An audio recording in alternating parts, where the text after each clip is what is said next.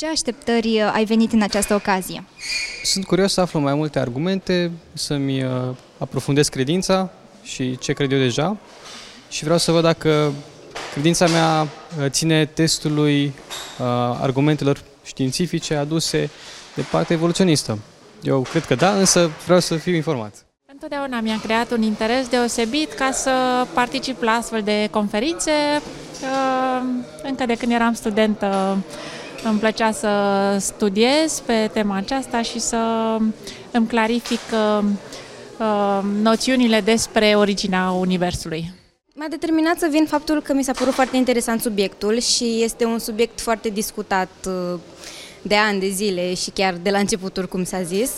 Și așteptări am, nu știu, să aflu chestii pe care nu le mai știam, pe care nu le știu. De unde ai aflat de conferința Autentic? De la Universitatea Adventus am fost invitat să venim aici cu toți. Uh, ce te-a determinat să vii la conferința Autentic ce are loc în această seară? Uh, aspectul acesta de a înțelege mai profund cum să vorbesc cu oamenii care încă poate au dubii sau nu știu sigur ce e drumul corect. Și ce așteptări ai?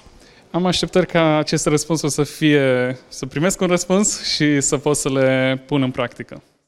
Bună seara și bine ați venit! Ne bucurăm să fim împreună la primul eveniment din seria Creația Examenul Științei. Noi suntem Sarona și Vlad, gazdele voastre și vă spunem un călduros bun venit și sperăm că în această seară specială întrebările care v-au frământat atâta timp să primească un răspuns. În această ocazie, tema dezbătută are de-a face cu întrebarea cum a început totul. Vom vorbi despre originile Pământului, comparând perspectiva biblică asupra creației cu cele mai populare teze ale științei la momentul actual. Unde sunt în contrast și unde ar putea coincide. Primul invitat este domnul Nicolae Becherescu, doctor în fizică, specializarea fizicii stării condensate. Este licențiat al Universității București, dublu masterand în fotonică, spectroscopie, plasmă, laser, fizică cuantică, teoria relativității și electromagnetism. Bun venit! Mulțumesc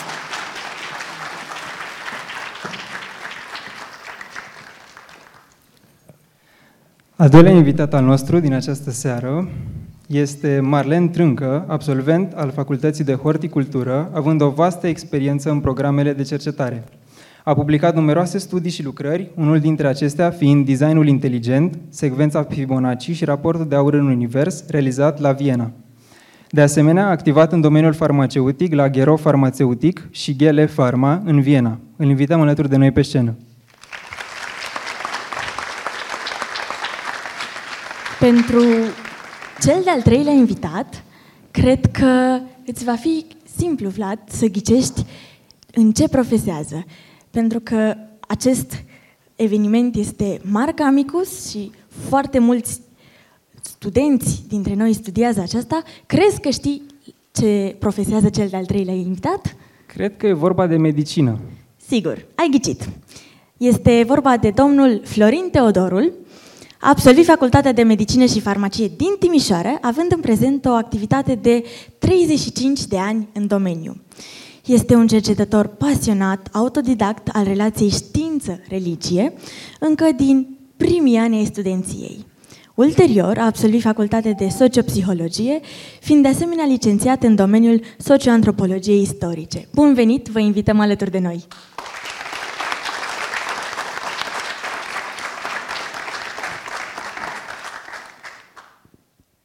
Nu în ultimul rând, îi mulțumim că este aici cu noi și îl invită pe scenă pe George Șchiopu, doctor în teologie și absolvent al unui program de masterat în domeniul religiei de la Universitatea Americană Andrews. În prezent predă cursuri de Vechiul Testament în cadrul Universității Adventus, Cernica, fiind și capelan în această instituție de învățământ superior. Mulțumim că sunteți cu noi! Îmi mai revine frumoasa sarcină de a-l invita alături de noi pe unul din cei care ne-a fost un drag capelan Amicus, București, și prieten al foarte multor studenți. Este de asemenea moderator al evenimentelor Autentic și, desigur, moderatorul întâlnirii noastre din această seară, Costi Gogoneață. Bun venit alături de noi!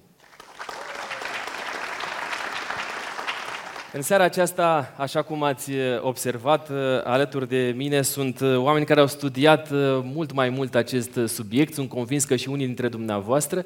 Așadar, am să încep prin a-l ruga pe domnul George Schiopu să ne expună pe scurt înțelegerea biblică despre începutul Universului și al vieții, plecând de la ideea că Biblia nu este un manual de științe. Vă rog. Atunci când uh, citim Biblia, trebuie să observăm că în ea nu se explică uh, care sunt originile Universului în termenii aceștia științifici, ci pur și simplu se declară foarte clar, limpede, direct, că Dumnezeu a creat totul. De fapt, este o perioadă pe care Biblia nu o precizează, este cândva în trecut, dar se vorbește despre cauza primară, Dumnezeu. La început Dumnezeu a făcut totul și aici putem să găsim versete atât în Vechiul Testament cât și în Noul Testament. Mă refer, de exemplu, la Psalmul 33 cu 6, versetul 9, mă refer la Noul Testament de asemenea. Uh, la început era cuvântul și cuvântul era cu Dumnezeu și cuvântul era Dumnezeu, el era la început cu Dumnezeu și apoi se spune toate lucrurile au fost făcute prin el și nimic din ce a fost făcut n-a fost făcut fără el. Așadar, vorbim despre începuturile Universului, iar uh, cel care creează Universul este Dumnezeu. Um, mai târziu apare lumea noastră și de acest aspect se ocupă mai în detaliu, în mod special, Cartea Genezei. Atunci când citim Geneza 1, trebuie să avem în vedere că, în mod special, se referă nu la crearea Universului, ci la crearea lumii noastre. Sunt câteva versete care ne lasă să înțelegem acest lucru. De exemplu, Iov, capitolul 38, în care Fiul lui Dumnezeu se bucură atunci când participă la crearea lumii noastre, la crearea omului. Uh, și atunci când citim uh, uh, raportul Genezei, observăm acolo că la început Dumnezeu a făcut cerurile și pământul. Și atunci când vorbim despre cerurile și pământul, trebuie să avem în vedere un lucru. Toate acestea sunt făcute în etape, într-o săptămână literală. Vorbim despre modul în care Dumnezeu creează, și aici sunt folosite două verbe foarte importante, a zis și a binecuvântat. Prin cuvânt este creat totul și prin cuvânt este susținut totul. Lucru care în Noul Testament le găsim în dreptul Domnului Isus, Fiul lui Dumnezeu. El a creat, prin El au fost create toate lucrurile și prin ele sunt susținute toate lucrurile, spune Apostolul Pavel în uh, Coloseni, capitolul 1, versetul 16, versetul 17. De asemenea, mai găsim aluzii în uh, Evrei, primul capitol, versetul 2. Uh, și, de asemenea, se face aluzie la faptul că, prin credință, înțelegem aceste lucruri. Deci, Biblia nu își propune să explice maniera în care au fost acestea create, ci clar uh, declară Dumnezeu a creat aceasta prin puterea Lui. Este foarte important de asemenea să observăm că atunci când se prezintă raportul creațiunii, mă refer la cele șapte zile al lumii noastre, uh, se observă un plan, un scop pentru care este creat fiecare lucru și apoi o evaluare a acestor lucruri. Deci o creare în mod ordonat a acestor lucruri, pentru ca în final să se urmească un scop. Uh, ultim, să zic așa, crearea omului. Toate au fost făcute în vederea acestei capodopere speciale create după chipul și asemănarea lui Dumnezeu. Atunci când vorbim despre originea vieții, pentru prima dată în lumea noastră, în ziua a treia se specifică faptul că a fost creată vegetația, iar uh, în ziua a cincea, viețuitoarele mării și ale uh, văzduhului, uh, uh, păsările, pentru ca în ziua uh, a șasea să fie create Uh, viețuitoare terestre și omul. Pe scurt, cam aceasta este perspectiva biblică. Repet, nu ni se spune cu explicații specifice cum a fost creat Universul, dar ni se spune cauza primară este Dumnezeu, prin Fiul Său, apoi, uh, ulterior, a fost creată lumea noastră în șapte zile calendaristice. De aceea, ori de câte ori citim Geneza 1, trebuie să ne gândim la săptămâna creației în care cerurile și pământul au fost aduse la existență atât de frumos de Dumnezeu. Pentru sinteza pe care ne-ați uh, făcut-o în ocazia aceasta, am să mă îndrept uh, spre cei care sunt uh, specialiști în domeniul acesta al științei în seara aceasta și am să încep cu domnul Nicolae Becherescu, pe care am să-l rog să ne dea un argument, cel mai bun argument științific, pentru care dumnealui crede că începutul Universului ar fi fost fără fundament dacă l-am fi eliminat, dacă le eliminăm pe Dumnezeu din această ecuație. Um, bună seara, în primul rând. Cred că cel mai bun uh, și cel mai solid argument este e foarte simplu, are trei, are trei etape. Uh, dacă nu mă înșel, titulatura sub care se regăsește este uh, argumentul cosmologic Calam cu capa, care spune în felul următor. Orice um, există trebuie să aibă un scop. Punctul numărul 1. Punctul numărul 2, universul există. Punctul numărul 3, dacă universul există, atunci trebuie să aibă un scop. Nu este neapărat un argument științific, e mai mult un argument de natură filozofică. În schimb, dacă plecăm de la ideea că spațiul și timpul au fost create și au un început, există ceva ce trebuie să fie dincolo de spațiu și de timp. Trebuie să fie un cineva atemporal. Ca să fie cauza a toate ceea ce se întâmplă.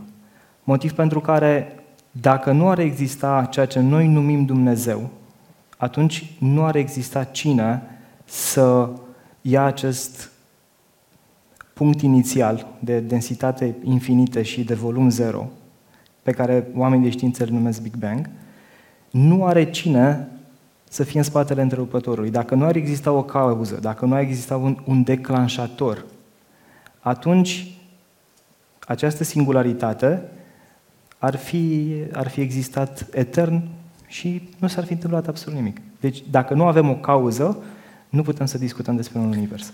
Prin urmare, spuneți Dumnezeu este cauză. Întocmai. Domnule Trâncă, ce argument cel mai solid aveți dumneavoastră pentru susținerea uh, faptului că dacă acest univers, începutul lui, uh, nu ar fi existat în uh, debutul acestuia Dumnezeu, lucrurile n-ar fi stat sau nu stau deloc așa cum ne așteptăm să fie. Este argumentul pe care îl aduc atei, mari atei în domeniul fizicii. În momentul de față se poartă discuții și tabăra fizicienilor la nivel mondial este împărțită în două categorii. Unii care consideră să le uh, renege pe Dumnezeu, iar uh, alții care sunt uh, de partea creaționismului sau care nu își pot explica existența Universului decât admițând un creator. Am să vă redau câteva dintre argumente, pentru că argumente mi-ați cerut. Există în lumea fizicii, în ceea ce privește legile fizicii, 26 de constante, constante fizice. Dacă numai puțin una din aceste constante ar fi modificată, imediat ar dispărea viața de pe planeta Pământ. În lume există patru forțe fundamentale. Există forța de interacție tare sau forța nucleară care se manifestă la nivelul hadronilor, la nivelul coarcilor, la nivelul nucleonilor. Există apoi forța de interacție slabă care este responsabilă de fenomenele acestea de dezintegrare radioactivă. Există forța electromagnetică și forța gravitațională. Pentru fiecare din aceste forțe există o constantă a structurii fine. Dacă mă leg doar de constanta structurii fine a forței de interacție electromagnetice, electromagnetică, constanta Sommerfeld, ea are uh, valoarea 1 pe 137,036. Dacă se modifică numai puțin, adio atom de hidrogen, adio apă, adio soare, adio viață pe planeta Pământ. Cel mai puternic argument în fața cărora nici atei nu au niciun fel de explicație până în momentul de față, este legat de constanta cosmologică. Încă din trecut, Albert Einstein a susținut la început ideea unui univers static. Mai târziu a fost obligat prin descoperirea lui Hubble să accepte ideea că universul nostru este în expansiune expansiune dovedită prin deplasarea spre roșu a liniilor spectrale care vin de la diferitele galaxii. În uh, încercarea sa de a explica teoria relativității și mă refer la teoria relativității generalizate, care presupune din start că forța gravitațională este dată de curbura spațiu-timp, în încercarea sa de a explica sau de a face o, mai precis o descriere a Universului prin teoria relativității generalizate, el a emis o ecuație, ecuația lui Einstein. O ecuație foarte complicată care cuprinde niște tensori, acolo apare tensorul curbat al lui Ricci, minus 1 pe 2, tensorul metric ori curbora scalar, vă intru în niște probleme care, pe care nu le mai înțelegem în multe față, dar ca să echilibreze această ecuație, ca să echilibreze forțele care acționează în univers, a introdus, el a introdus o constantă cosmologică. Mai târziu, în momentul când el a acceptat teoria aceasta a expansiunii Universului, el a considerat că constanta aceasta cosmologică ar fi cea mai mare greșeală a sa. În termenii german spunea că este cel mai mare de größte Izelai, adică cea mai mare măgărie pe care a făcut-o el. Vă rog să ne apropiem de argument. Da. Concluzia și argumentului? pe scurt acum. Vă rog. Constanta aceasta cosmologică a acceptat, mai târziu, după moartea lui Einstein, s-a constatat că, în realitate, ea trebuie luată în considerație. Deoarece Universul se extinde în momentul de față accelerat. Legea lui Hubble spune că o galaxie se îndepărtează de noi, de Pământ, cu o viteză direct proporțională cu distanța la care se află galaxia. Deci, sunt galaxii care se îndepărtează într-un mod accelerat. Constanta sa cosmologică, asta este problema, argumentul numărul unu, are o valoare extraordinar de precisă. Ea reprezintă o forță care se opune atracției gravitaționale și colapsului Universului. Și valoarea ei este 1 pe 10 la 120, precizia ei mai precis, este 1 pe 10 la puterea 120. Știți ce înseamnă lucrul acesta? Înseamnă așa, scrii 0 și pui după asta 119 zerouri, iar ultimul trebuie, ultima cifră trebuie să fie puțin diferită de 0. Dacă e un pic mai mult diferită de 0, Universul dispare, sau mai precis, viața de pe, de pe planeta Pământ dispare. Dacă este mai, uh, un pic mai, mai mică, de asemenea.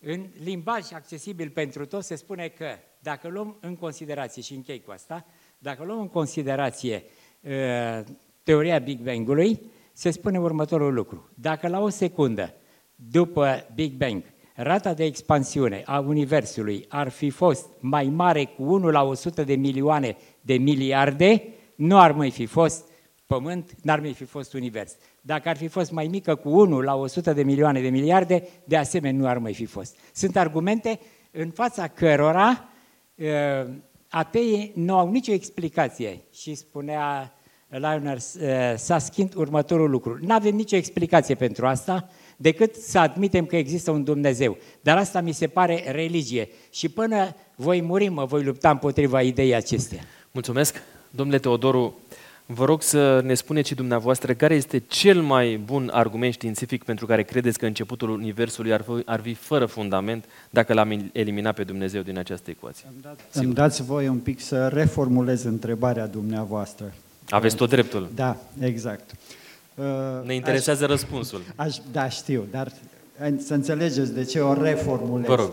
Poate să apară, să se auto-întrețină și să se dezvolte, să evolueze un sistem fără existența unei entități exterioare care să acționeze asupra lui? Aceasta este întrebarea. Și atunci, bineînțeles că gândul meu se îndreaptă către una din legile fundamentale, este legea entropiei a lui Boltzmann și principiul creșterii entropiei, da? care ne spune că orice modificare într-un sistem închis, cum se consideră că este, duce la creșterea, creșterea gradului de entropie, adică la scăderea gradului de informație utilă care poate fi care, este, care este, ne este nouă utilă. Și atunci, bineînțeles că, din punctul meu de vedere, imediat m-am gândit la faptul că atât legea Big Bang-ului, cât și, din punctul meu de vedere, loc, locul unde eu mă ocup mai mult, legea BB, uh, teoria Big Bang-ului, ca și teoria BBB, Big Bang-ului biologic, amândouă sunt niște teorii anti-entropice. Adică au în matricea lor un grad de, de creștere a complexității, ceea ce este exact inversul la legea entropiei de care discutam. Cunosc foarte bine disputele dintre ei, dacă am fi avut timp v-aș fi arătat cum se, ce dispute au fost între ei. Unii uh, susțin că a fost cel mai mare nivel de entropie în momentul Big Bang-ului și care scade, alții zic că nu a fost cel mai mic nivel de entropie și care crește și așa mai departe, că altfel nu s-ar explica. Alții spun că uh, momentul Big, Bang, Big Bang-ului a fost un moment special uh, care nu intră în, în domeniile noastre pentru că nu funcționează legile științifice pe care le abordăm noi. Și uh, al doilea argument foarte scurt ar fi fost, uh, deja, a fost deja pomenit de cei doi antecesori ai mei, uh, eu mă refer mai ales la legile probabilității. Totdeauna mă uit când citesc cărțile astea, mă uit ce posibilitate se finalizează prin două întrebări. E posibil să se întâmple așa ceva? Și a doua întrebare, e probabil să se întâmple așa ceva? Care ar fi diferența între e posibil și... Foarte mare.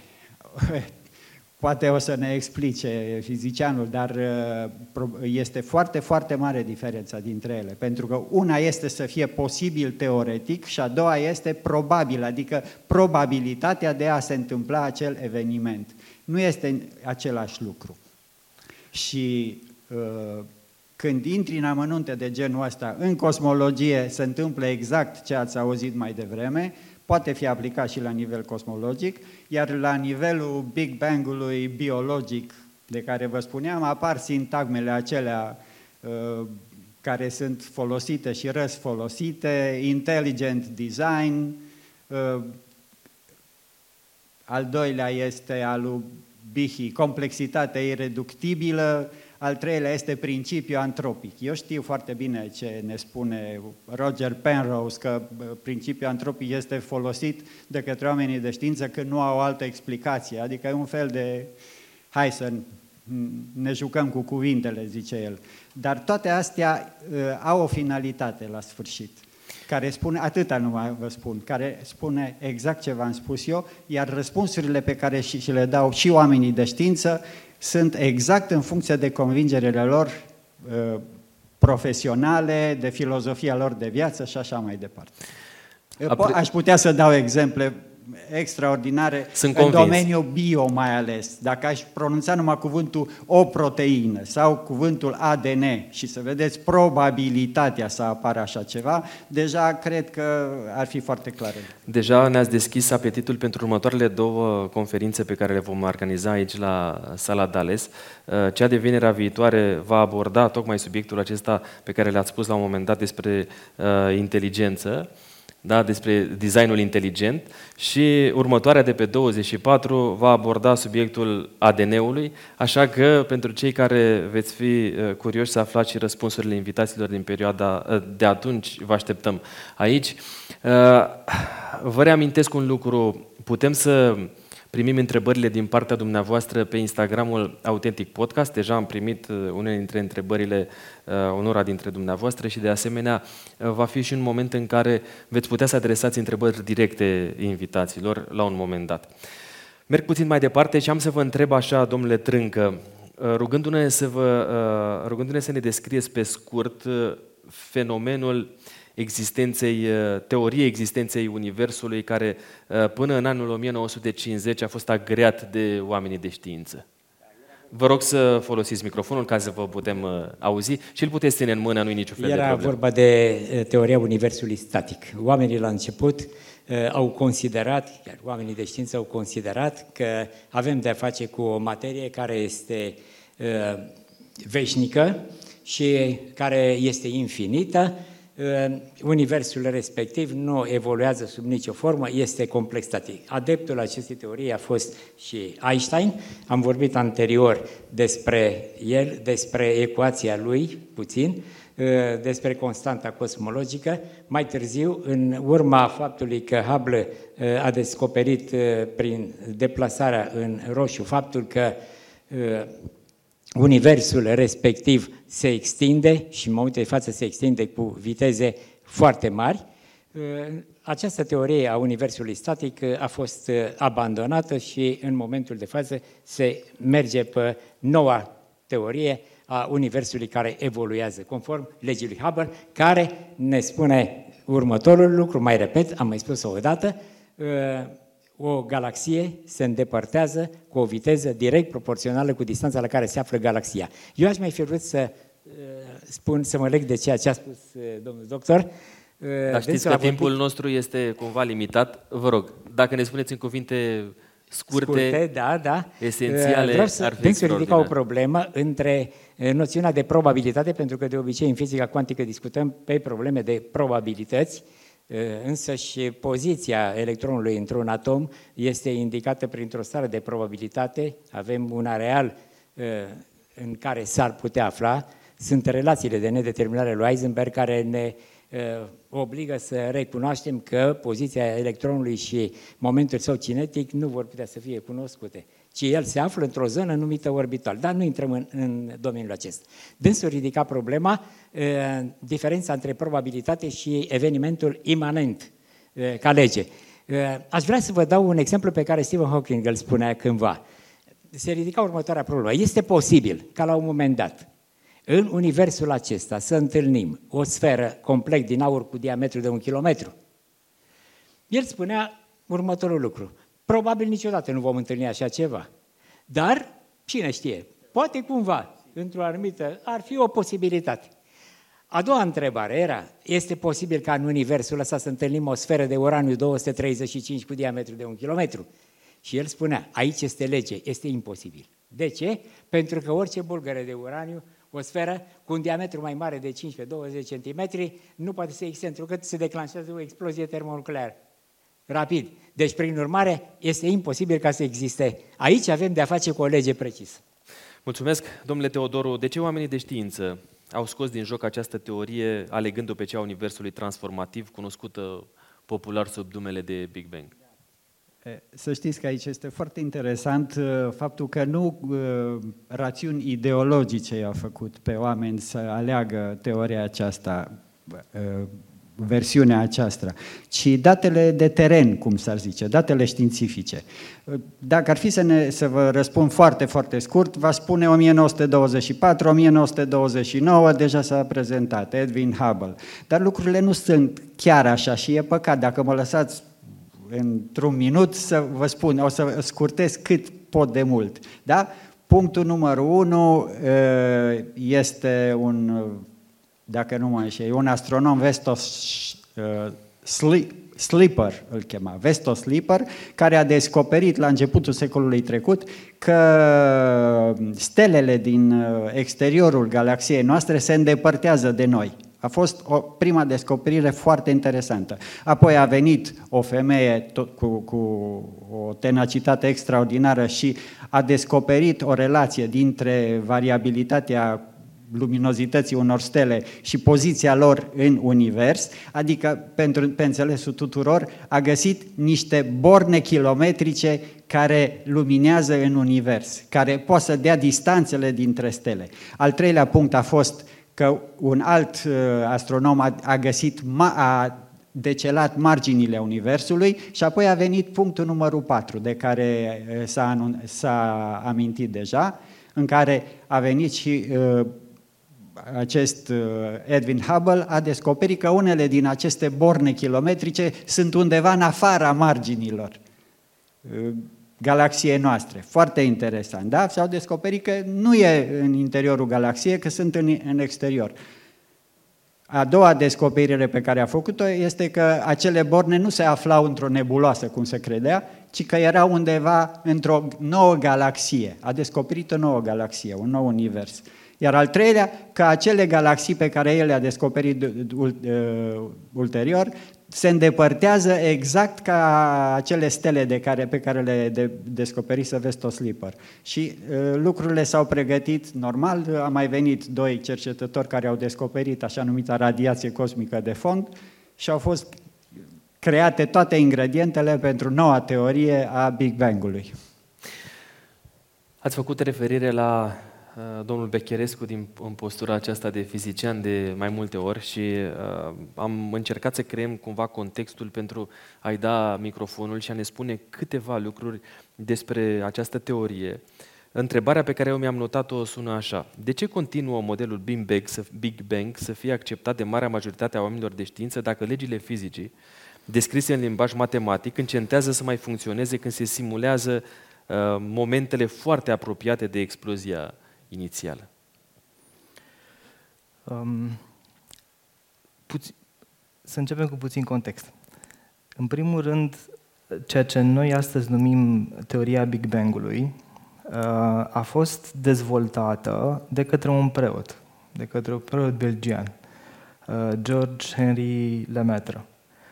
El este cel care a descoperit și legea lui Hubble, el este cel care a descoperit și constanta lui Hubble cu doi ani înainte de Hubble, 1927. Uh, ceea ce nu se știe este că a fost un foarte bun prieten și un apropiat prieten cu Einstein, au lucrat împreună extraordinar de mult, dar era preot. Era preot catolic. În urma descoperirilor pe care le-a făcut și după ce a ieșit public cu ceea ce a făcut, Biserica catolică nu a avut absolut niciun represaliu. Deci nu a fost, nu, nu s-a reluat istoria modelului heliocentric. Nu s-a întâmplat ca în cazul lui uh, Galileo. Unul la mână, doi la mână. El a numit această teorie uh, atomul inițial sau oul cosmic. Oul cosmic care, care explodează în momentul creației. Titlul de Big Bang este un titlu peorativ care a fost adus ulterior de către un alt astronom Uh, Freud, uh, în scap al doilea nume, un, un om iarăși extraordinar. Dar Fred Hoyle. Fred Hoyle, mulțumesc frumos. La microfon. Corect. Nu uitați Fred că să ne auzim. Fred Mulțumim. Mulțumesc mult. Ei, acum, problema este următoarea. Uh, avem de-a face cu două singularități. Există singularitatea uh, momentului în care Universul uh, are loc, Big Bang-ul, sau mai există singularitatea din interiorul unei găuri negre. În ambele cazuri, toate ecuațiile matematice rămân mute. Se încearcă diverse uh, tips and tricks ca să se ajungă la o concluzie, dar ele rămân mute. De ce totuși este, este uh, are girul oamenilor de știință? Din două considerente. Unul la mână. Uh, teoria are valoare matematică în anumite aspecte motiv pentru care teoria Big Bang-ului nu o să, fie, nu o să se renunțe la ea, pentru că are, are semințe de adevăr în ea. În anumite privințe, acolo unde Biblia tace, așa cum se spunea puțin mai devreme, Biblia ne vorbește despre crearea Pământului, nu vorbește despre momentul tezăr egal cu zero al Universului. Vorbește despre cele șapte zile literale în care Dumnezeu a creat Pământul și tot ce vedem și așa mai departe. Deci, există anumite aspecte care nu se suprapun cât de puțin cu teoria Big Bang-ului, în forma inițială. Uh, ăsta este un prim aspect. Există, pentru că vă dau un exemplu, uh, modelul atomic al lui Bohr nu este un model, un model atomic exact, dar este folosit, este învățat, are valoare pentru că el explică anumite lucruri, cu anumite limitări. Este uh, un an invalabil, este veridicitatea întruchipată, nici pe departe, pentru că noi nu avem de-a face cu traiectoria electronilor, avem de-a face cu uh, funcții de unde și așa mai departe. Nu, nu există conceptul de, de, de localizare, cum se, se amintea puțin mai devreme. Deci, modelul atomic al lui Bohr are extrem de multe limitări. Uh, nu, nu are să intrăm în detalii, dar el este încă utilizat. Așa este și cu, așa este și cu teoria Big Bang-ului. Există lucruri care sunt valide. Um, Primisem la un moment dat, uh, am primit o întrebare care, care cred că și are rostul să o adresez acum și vi-o adresez uh, dumneavoastră, pentru că uh, mi-a atras atenția și am zis că este important să o clarificăm. Spune așa, am auzit pe mulți oameni credincioși și inteligenți care au a afirmat că Universul ar fi putut fi creat de Dumnezeu printr-un Big Bang, adică ar fi compatibile. Iar răspunsul la această întrebare pentru mine este important pentru a ști cum să-mi trăiesc viața. Nu aș vedea o corelare directă între modul în care să ne trim noi viața pe acest pământ și un eveniment exterior dincolo de înțelegerea noastră. N-aș vedea o corelare între cele două. Dar ca să dăm un răspuns, uh, departe de a fi exhaustiv, este următorul. Dacă ceea ce noi gândim și numim astăzi teoria Big Bang-ului, dacă argumentele lui sunt valabile sau nu sunt valabile, nu atestă, nu știrbește cu nimic veridicitatea Scripturii. Trebuie privit ușor decorelat cele două. Um, cam, cam asta ar fi răspunsul. Deci nu, nu aș vedea o, o, o A creat Dumnezeu Universul printr-un Big Bang? Acum, nu știu. Ceea ce ne spune Big Bang-ul ne spune că a fost Pare creat... că dumneavoastră nu știți, dar a domnul fost... fizician nu are un răspuns. nu, nu, o secundă, să ne înțelegi. Nici eu nu știu. Dar știu că uh, teoria Big Bang-ului spune a fost creat din nimic. Okay? Deci aveam un punct de densitate infinită, uh, volum zero, ceea ce e, e, e, e greu de conceput. Singularitate. Singularitate, de care spuneam puțin mai devreme. Și la un moment dat a făcut POC. De ce a făcut POC nu știm. Ne întoarcem la cauzalitate. Trebuie să fi existat ceva atemporal, pentru că Big Bang a creat și timpul. Noi știm că atât spațiul cât și timpul a fost creat acolo. Uh, iar ca să răspund la întrebarea dacă Dumnezeu a creat sau nu Universul folosindu-se de Big Bang, cred că Dumnezeu a creat Universul din nimic. Big Bang-ul asta stipulează, ex nihilo. Deci a fost creat din nimic, dintr-un punct de volum zero, repet, densitate infinită, acolo unde legile matematicii rămân mute. Dacă Dumnezeu s-a folosit de un bang, sau de un fluier, sau de un șusur blând, sau de un... nu știu. Cert este că nu văd o incompatibilitate directă. Domnule Teodoru, ajutați-ne, vă rugăm, să înțelegem în cuvinte bine alese ce reprezintă energia întunecată, dark energy, și materia întunecată, dark matter. Cred că înțeleg de ce mi-ați subliniat în cuvinte bine alese, pentru că de foarte multe ori am citit mult în domeniul ăsta și am uh, sesizat foarte des că după câteva pagini, pur și simplu, oamenii care tratau problema respectivă începeau să discute într-un fel de sanscrită, zvahili, ceva de genul ăsta și era foarte greu de înțeles. Cred că de aia mi-ați subliniat cu cuvinte bine alese. Hai să încerc să, să folosesc, să, să încerc să traduc ce spun oamenii de știință. Sper că reușesc. Uh, în, uh, în continuare la, la pașii pe care i-am uh, menționat mai înainte, a venit 1970, dacă nu mă înșel, în care Hawking și cu Penrose, corifei în domeniu, au elaborat o teorie matematică în care au spus că da, este foarte posibil să fie existat acest uh, Big Bang cu condiția ca în momentul inițial să fi fost o singularitate, de care a vorbit colegul de platou. Ei, dacă, pentru ca această singularitate să existe, era nevoie de două lucruri esențiale. Unu, ca teoria relativității generale să fie valabilă, iar a doilea lucru trebuia ca în universul pe care îl cunoaștem să fie o anumită cantitate exactă de materie. Ei, când uh, cercetătorii au luat la puricat elementele pe care le aveau, au zis, hai să vedem dacă este cantitatea aia de materie de care avem nevoie.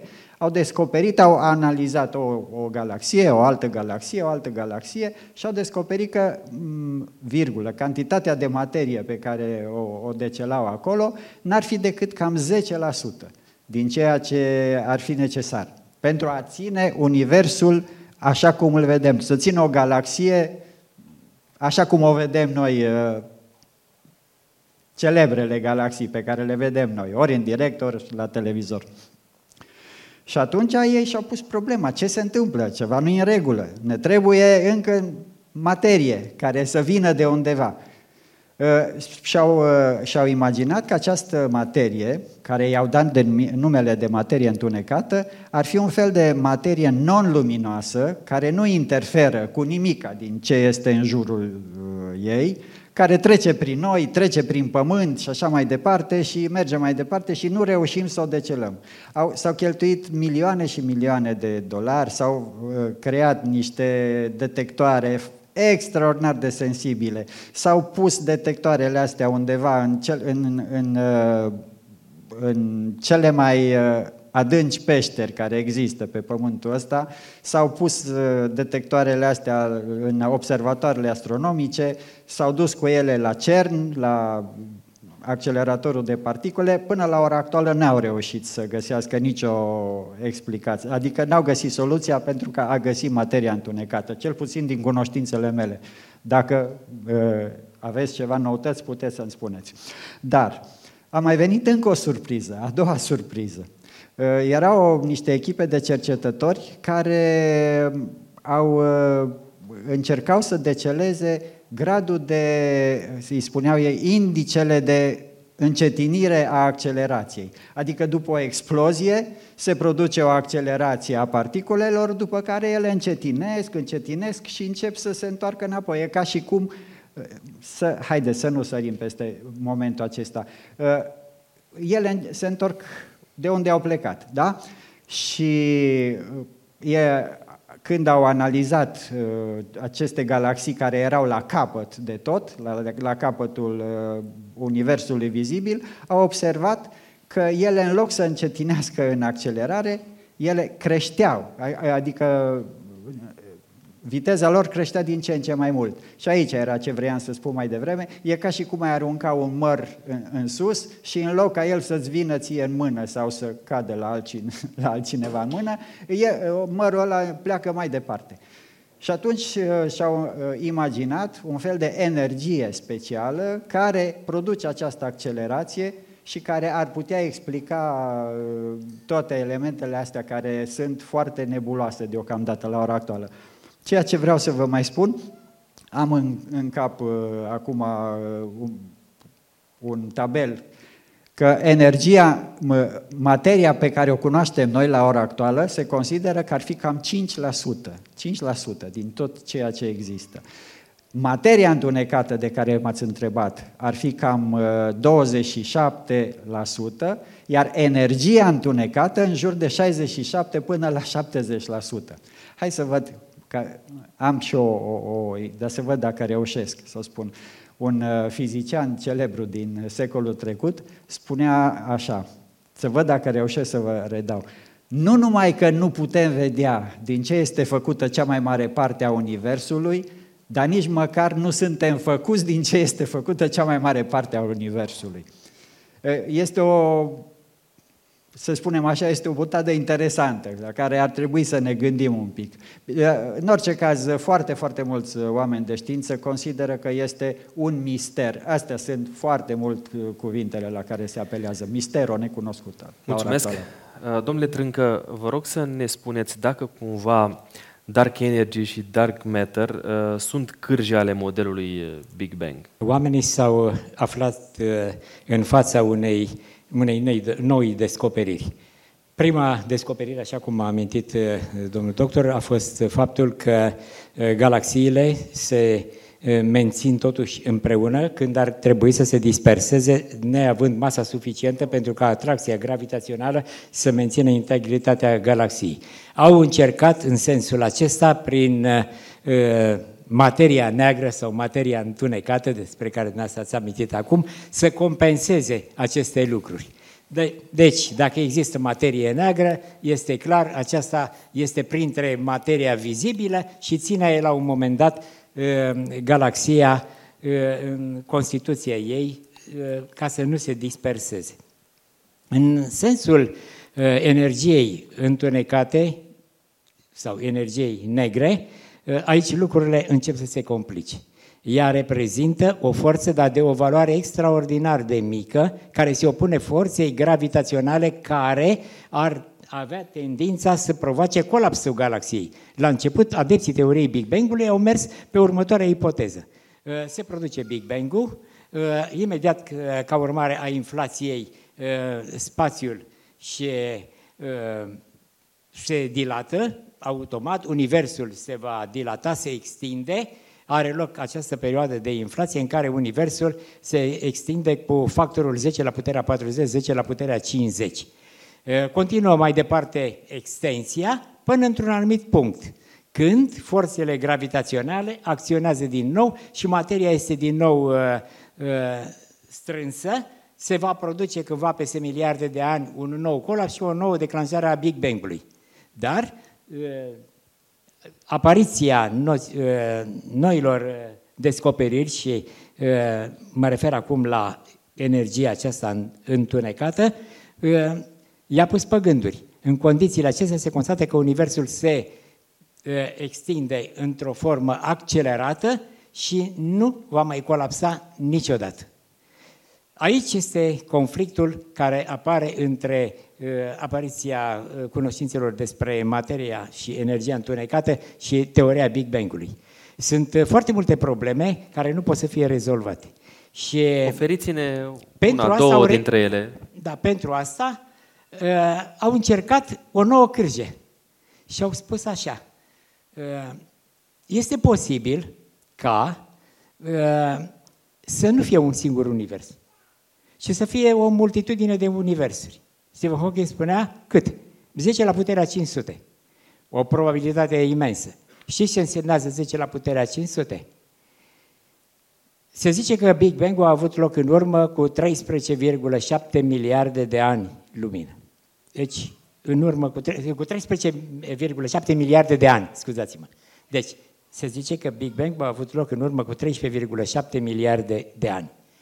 13,7 miliarde de ani exprimați în secunde reprezintă, fac 10 la puterea 18 secunde. 13,7 miliarde de ani sunt 10 la puterea 18 secunde. Aproximări ne spun că numărul total al atomilor din universul pe care îl cunoaștem până în momentul de față este de 10 la puterea 78 secunde. Păi până la 10 la puterea 500 este o diferență enormă. La 10 la puterea 500, matematic vorbind, este posibilă orice inepție. Dar uh, discuțiile sunt foarte aprinse. A apărut în Austria în momentul de față o carte aș vrea decât să o prezint Vă rog. în fața dumneavoastră, uh, scrisă de o fiziciană care a făcut studii în Statele Unite, a activat în Statele Unite, este o fiziciană de renume în Germania, se numește Sabine Hosenfeld. Dânsa a scris o carte care se numește Mer als nur Atome, adică mai mult decât atomi.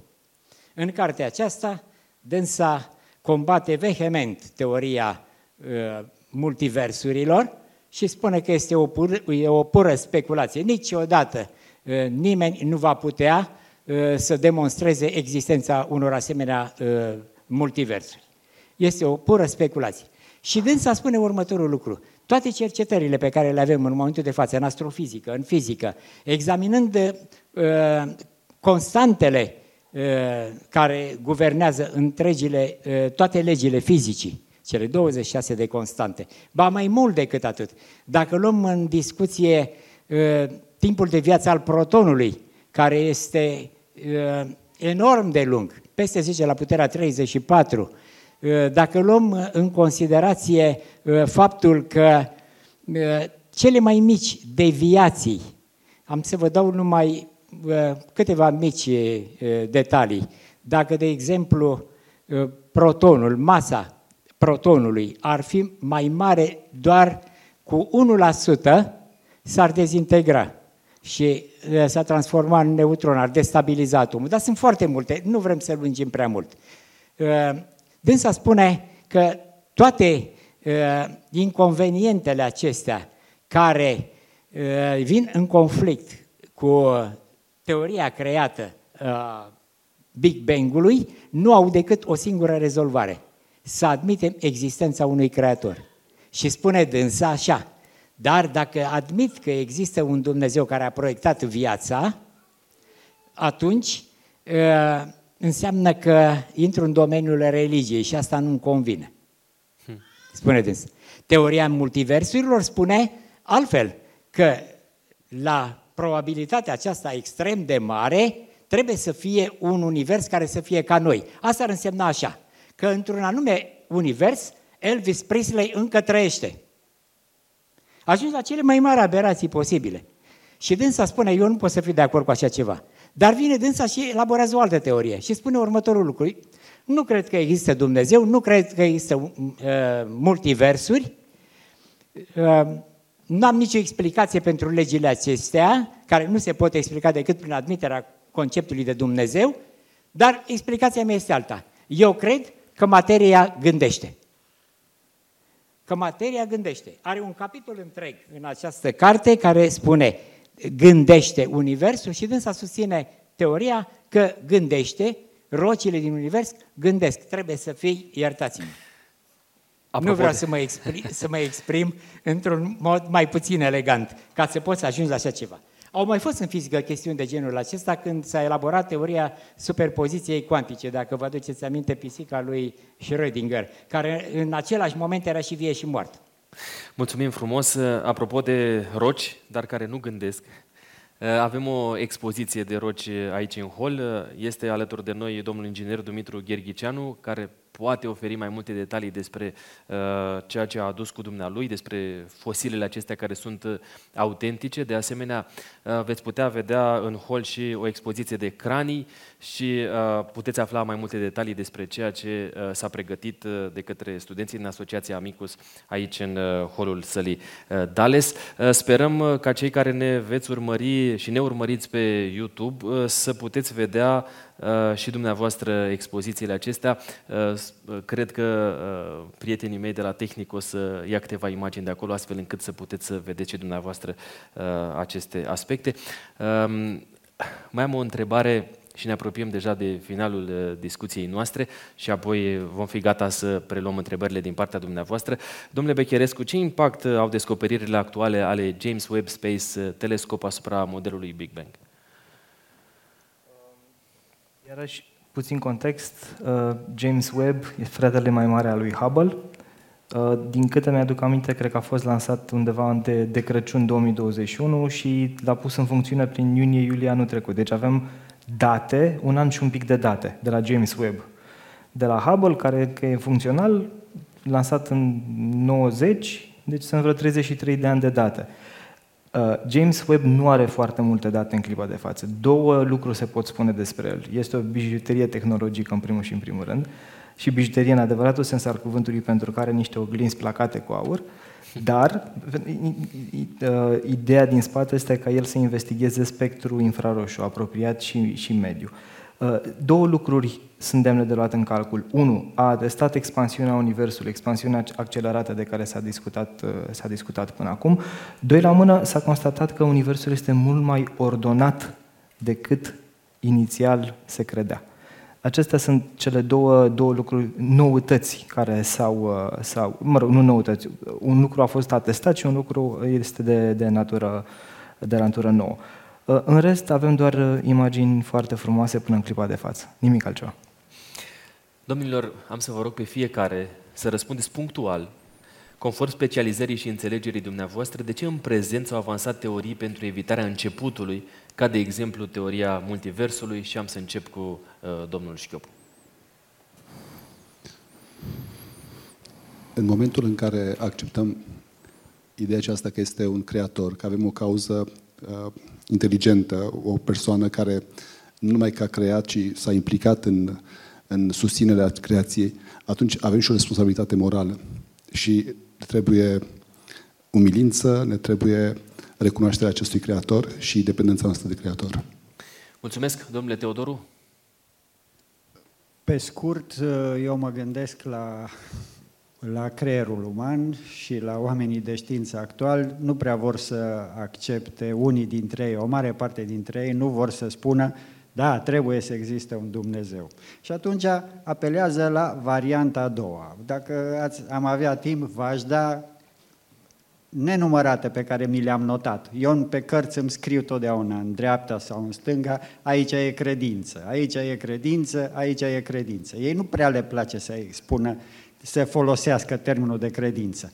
Aici trebuie să se fi întâmplat. Aici este posibil să se fi întâmplat. Spre norocul nostru, aici s-a întâmplat. Ei, ca să nu folosească de multe ori treaba asta, s-a elaborat o asemenea teoria multiversului în care spune că sunt milioane și milioane și milioane de, de universuri în care modificările astea se tot petrec, se tot petrec sau sunt diferite variante de universuri, iar unul dintre ele are tocmai parametrii cei de care aveam nevoie și s-a rezolvat problema.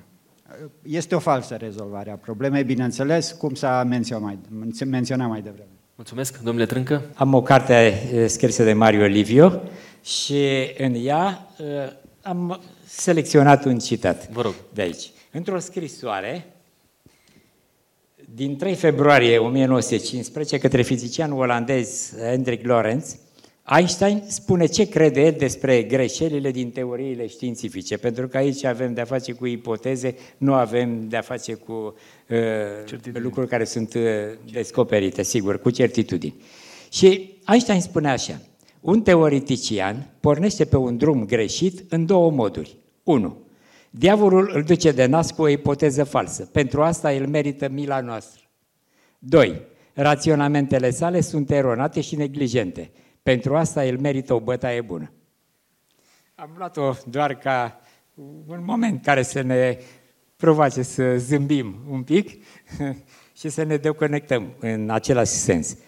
Există foarte multe aspecte care ne determină să acceptăm că universul nostru a fost proiectat de către Dumnezeu. Am amintit, Unul a dintre amintit ele. domnul doctor câteva dintre aceste lucruri. Am vorbit cândva despre cele patru forțe fundamentale cunoscute în lumea noastră, în lumea fizicii. Forța de interacție tare, slabă, electromagnetică și gravitațională. Dacă constanta structurii fine a forței de interacție tare, forța nucleară, ar fi mai mare doar cu 3,7% decât este valoarea actuală, atunci arderea hidrogenului s-ar face mai repede cu factorul 10 la puterea 18. În sensul acesta, nu ar mai exista hidrogen, nu ar mai exista chimie organică, nu ar mai exista noi. Dacă ar fi mai mică cu 10%, în condițiile acestea, iarăși viața devine imposibilă. Într-una din situațiile precedente, în cazul în care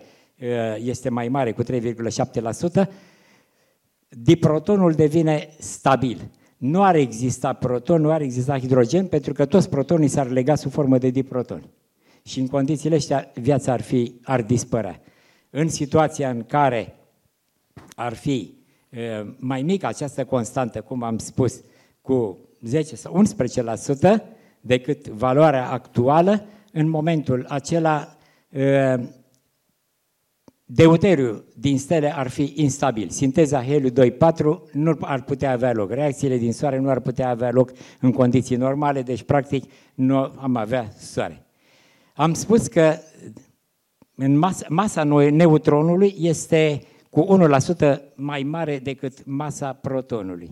Dacă ar fi cu 2% mai mare, în momentul acela, iarăși ar fi imposibil existența pe planeta noastră. Dacă ar fi din potrivă cu 1% mai, mai mică, iarăși imposibilă existența noastră. Dacă suma maselor tipurilor de quarci care ar, alcătuiesc protonul ar, fi, ar varia ar varia doar cu 10%, iarăși existența noastră ar fi imposibilă. Sunt o serie de astfel de parametri care fac imposibilă existența noastră. De aceea eu recurs la teoria aceasta a multiversurilor cu toate uh, deficiențele pe care le au. Mulțumesc. Domnule Vecherescu. Um, teoria multiversului are anumite implicații directe, um, poate de ordin filozofic, și anume dacă o acceptăm și dacă mergem pe firul logic al ei, vom realiza că uh, nu există liber arbitru, nu există niciun fel de uh, libertatea individului, nu există vină, totul este predeterminat. Deci Teoria multiversului este o teorie predeterministă la cel mai mic, la, la, la, până la cel mai mic detaliu. Deci asta te, te absolvă de absolut orice fel de, de problemă, de orice natură. Nu există doar teoria multiversului, sunt multe exerciții matematice, teoria stringurilor, sunt foarte multe uh, exhibiții matematice frumoase, dar doar, uh, doar atât. Sunt, sunt inepții din punct de vedere fizic, dar niște exerciții matematice absolut superbe. Nu este doar teoria multiversului. Sunt multe alte teorii care încearcă să-L scoate pe Dumnezeu din peisaj. Uh, am mai spus-o și o mai spun. Atunci când uh, uh, conștiința se poate lega de știință ca să scape de anumită povară, o face. Cam, cam ăsta e motivul în cele mai multe cazuri. Aș vrea, dacă îmi permiteți, numai scurt. V-ați gândit vreodată că însă șteoria multiversului este un argument pentru existența lui Dumnezeu? Cei care au elaborat această teorie a multiversului merg pe o speculație matematică uh, legată de numărul mare de probabilități al acestei uh, cifre, 10 la puterea 500, universuri. Dar uh, la probabilitatea aceasta este posibil orice. Vorbind din punct de vedere statistic, din punct de vedere matematic, este posibil ca să despice pământul și din pământ să iasă o locomotivă, fără ca ea să fost construită de mână umană. Dar dacă este posibil ca să mai existe un univers cum este al nostru, atunci este posibil, tot prin teoria uh, multiversului, ca să existe și Dumnezeu. Pentru că orice probabilitate este posibilă. Foarte interesant ceea ce ne spuneți. Așteptăm întrebările din partea dumneavoastră. I-am uh, provocat, cred că am fi putut să stăm aici fără niciun fel de problemă câteva zeci de minute bune. Ehm, dar așteptăm cumva întrebările, să fiți pregătiți pentru momentul acesta. Ehm, doar să ne faceți un semn, Ionatan este pregătit cu microfonul pe care să îl ehm, aducă către dumneavoastră. Așadar, a venit timpul întrebărilor din partea dumneavoastră. Sper ca să vă putem vedea dacă doreți, doriți să luați cuvântul, să adresați întrebări directe invitațiilor. Până atunci, eu am să adresez întrebările venite pe rețelele sociale. Ionatan este acolo, doar trebuie să-i faceți semn discret, vă va vedea și vă va aduce microfonul astfel încât să puteți rosti o întrebare către invitați. Așadar, prima întrebare pe care am primit-o, voi lua în ordinea aceasta, voi lua în ordinea aceasta întrebările. Uh, întrebarea asta este cumva una care mai mult vă trimite spre cei cu care ați interacționat din tabăra cealaltă. Zice așa, oare susținătorii teoriei Big Bang cred în Dumnezeu, merg la biserică, se roagă atunci când trec prin greutăți în viață? Întrebarea vine din partea lui IT Sfan 66. Microfonul, vă rog. prieten care a fost uh, profesor de semiologie la Facultatea de Medicină în Craiova. Și într-o discuție pe care am avut-o cu el, îmi spunea următorul lucru despre un dascăl al său, uh, un mentor mai precis al său, care era tot profesor la Facultatea de Medicină în Craiova, uh, la Catedra de Semiologie acesta era mai mare, profesor Ilinescu, și spune așa, zice, măi, ateismul uh, durează până la primul cu tremur de gradul 7. După aceea vezi numai cruci, iconițe și Doamne ajută, rugăciuni. Mulțumesc. Cam așa stau lucrurile. E adevărat, Nicu? Uh, cam, cam în aceeași direcție mă îndrept și eu. Adică spuneam acum uh, câteva zile și repet, uh, repet expresia, zice, într-un avion în flăcări, toți sunt creștini. La o masă de poker nimeni nu e creștin. Uh, depinde de, de foarte, foarte multe ori depinde de context și de împrejurări. Uh, sunt oameni care se leapă de, de o haină și o îmbracă pe alta, de ambele tabere, de ambele tabere, să ne înțelegem, uh, funcție de context, ceea ce este trist. Um, Mario ne întreabă așa, care este cel mai simplu argument pentru a susține creațiunea? eu aș folosi tot din lumea teologiei un argument simplu, formulat în două cuvinte. Isus Hristos. De ce spun asta? Pentru că Isus Hristos este cel care creează Universul conform Bibliei Iisus Hristos se implică în susținerea Universului, vine pe pământ și în momentul în care vine, ne descoperă pe Tatăl, iar uh, ucenicii, urmașii lui, își dau viața, merg până la moarte pentru a, a-l apăra, pentru a apăra credința pe care a lăsat-o și atât Evanghelie, dar și documente din afara Evangheliei uh, nu pot să conteste istoric că el a fost pe pământ. Dacă Iisus Hristos nu ar fi fost în istoria lumii noastre, mintea umană nu ar fi putut să-L inventeze. Mulțumesc, domnule Teotoru. Doriți să oferiți un răspuns simplu la ca argument pentru susținerea creaționismului? Sau, aici o mare întrebare. Din punct de Alegeți vedere științific, păi, din punct de vedere științific, tocmai asta, mă, la, pri, la una din, prima din întrebările dumneavoastră care mi-ați adresat-o, exact asta am spus. Sunt câteva legi științifice care sunt efectiv încălcate dacă nu există o entitate exterioară a sistemului, care noi îi spunem Dumnezeu. Da? Asta este înțelesul nostru. Vreți să vă dau un... Uh, trebuie să, nu se poate să... Se acceptă citate? Se acceptă. Se acceptă, da. Este că uh, se, re, se referă și la uh, o întrebare de mai devreme. Vă rog. Da? Paul Davis, în uh, al cincilea miracol. Universul fizic e ordonat cu o asemenea ingeniozitate încât nu pot accepta crearea lui ca un fapt brut. După mine, trebuie să existe o explicație mai profundă. Dacă vrem să o numim Dumnezeu, e doar o problemă de gust și de definiție.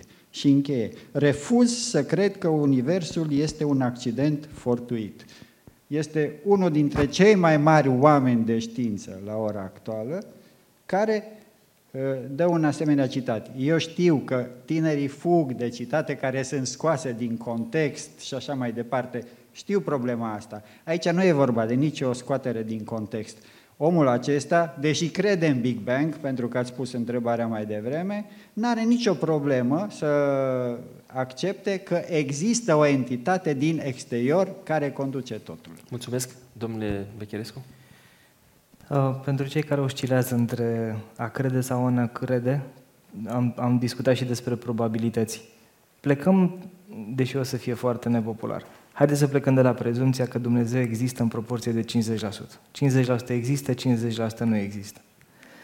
Dacă luăm în calcul pariul lui Pascal, vom vedea foarte ușor că dacă Dumnezeu nu există și totuși am dus o viață morală pe acest pământ, N-am pierdut absolut nimic. Dar dacă Dumnezeu există și noi n-am făcut nimic în direcția asta, atunci am pierdut totul. Doar dintr-o perspectivă rece și pur matematică, tot este mai bine să pariem pe Dumnezeu decât pe orice altceva. Adresez o întrebare suplimentară.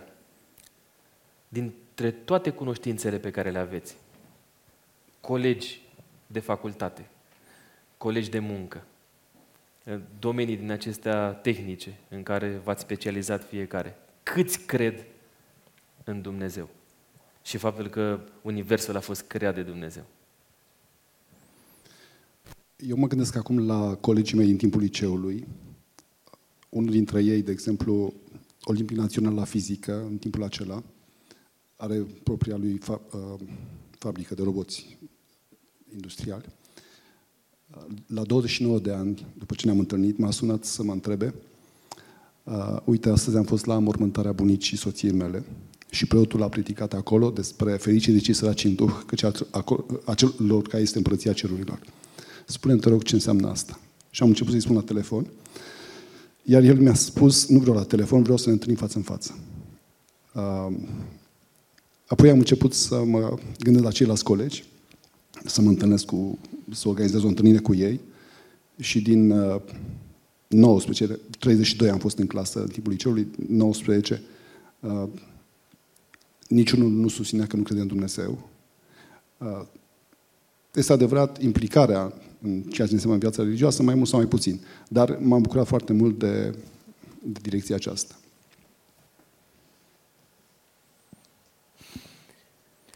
Cum e cu colegii? O, o să încerc Pentru mine răspuns. este foarte interesant. De ce? Pentru că uh, credeți cu toții în faptul că există Dumnezeu în spatele creației. Deși aveți uh, studii științifice, dar dacă am stat de vorbă cu domeniile acestea ale științei, dacă am stat de vorbă cu oameni din domeniile dumneavoastră, probabil că ar fi sceptici la o astfel de credință. Zic bine sau nu? Cred că fiecare încearcă să-și, ex- să-și explice existența lui, existența Universului, sensul vieții, cu vocabularul pe care îl are el în clipa respectivă, cu cunoștințele pe care le are el în clipa respectivă. Sunt foarte mulți care merg doar pe latura științifică, dar la un moment dat ajung la, în, în punctul în care e nevoie de aceeași cantitate de credință și în știință și în creștinism. Motiv pentru care, din acel punct, oamenii încep să definească ceva ca și Dumnezeu. Ce vreau să spun cu chestia asta?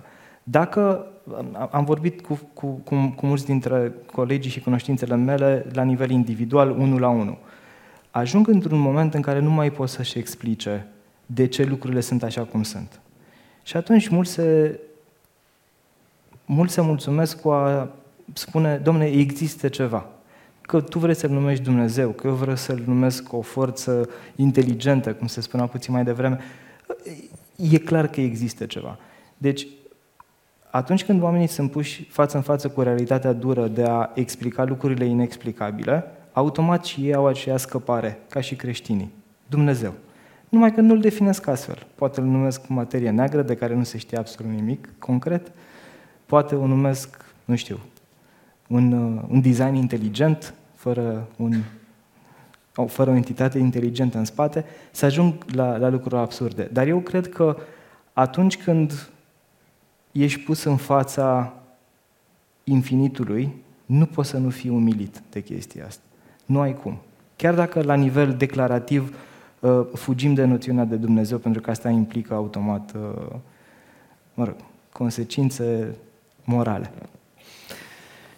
Există posibilitatea, ne întreabă Alexandra, ca galaxia noastră să se ciocnească cu Andromeda? Vă rog, unul dintre dumneavoastră? Cu microfonul.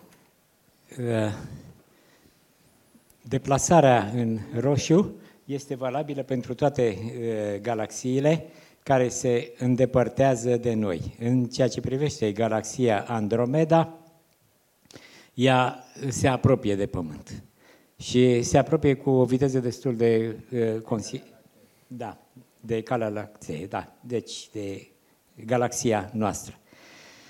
Nu există în momentul de față nicio posibilitate ca ele să se ciocnească. Dar pentru ca să înțelegem mai bine acest fenomen, și eu cred că acest uh, fenomen, uh, probabilitatea aceasta a ciocnirii galaxiei Andromeda cu uh, galaxia noastră, uh, nu are niciun sorț de izbândă. Ia imaginați-vă următorul aspect. Să presupunem că în universul nostru toate galaxiile se învârtesc în jurul a ceva, a unui punct fix, a unui centru. Avem suficiente motive să credem că lucrurile stau așa. Deoarece sistemul nostru solar, în, în cadrul sistemului nostru solar, planetele se învârtesc în jurul Soarelui. Nu? Avem, de asemenea, și la uh, scară atomică uh, situații de genul acesta. Electronii se învârtesc în jurul uh, Nucleului. nucleului atomic.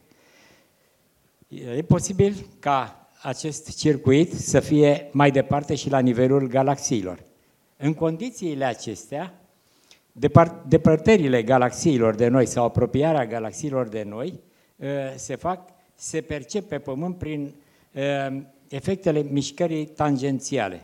În momentul când o galaxie se îndepărtează de la noi, atunci mișcarea tangențială a ei ne dă un spectru care ne arată că galaxia se îndepărtează. În timp ce Andromeda, care este pe orbita ei, în jurul a ceva, ne dă impresia că ea se va apropia de Pământ și la un moment dat ar fi pericolul uh, unui impact. Uh, cuvântul lui Dumnezeu ne spune însă că Dumnezeu stă în centrul Universului și dirigează absolut totul. De aceea, eu îmi întemeiez această credință că niciodată nu va avea loc un asemenea impact. Biblia ne spune că nu se va produce asemenea catastrofe și probabil că aici asistăm doar uh, la efectul perceperii unor mișcări tangențiale. Aș vrea să ridic uh, o următoare întrebare. V-ați gândit totuși că în Biblie există niște argumente care uh, sunt uh, într-un total acord cu dezvoltările sau cu cunoștințele actuale? Mă refer la argumente care uh, sunt legate de geneza Universului sau de creațiunea uh, Pământului creațiunea noastră, pentru că facem o distinție totală între crearea Universului și crearea eh, sistemului nostru planetar. Când eh, s-a pus problema dacă există viață pe alte planete, eh, prima condiție ca să existe viață pe alte planete a fost aceea ca pe planeta respectivă să existe apă. Cum apare raportul Genezei cu privire la planeta Pământ? Ce ni se spune în Geneza, capitolul 1? Și întuneric era peste fața Pământului și peste adâncul de ape. Deci planeta Pământ avea ape. Primul argument. Biblia spune, așa începe crearea Pământului. Prezintă Pământul ca fiind acoperit în totalitate de apă. Argumentul numărul 2. În timp ce întreaga lume antică fabula în tot felul de, de iluzii, de reprezentări, că pământul se sprijină pe broaste cestoase, pe elefanți, pe fel de fel de... Exact, pe tot felul de asta. Biblia vine și spune următorul lucru. În conformitate cu teoria relativității generalizate a lui Einstein. Biblia vine și spune, el spânzură pământul pe nimic. Aceasta știți ce însemnează științific?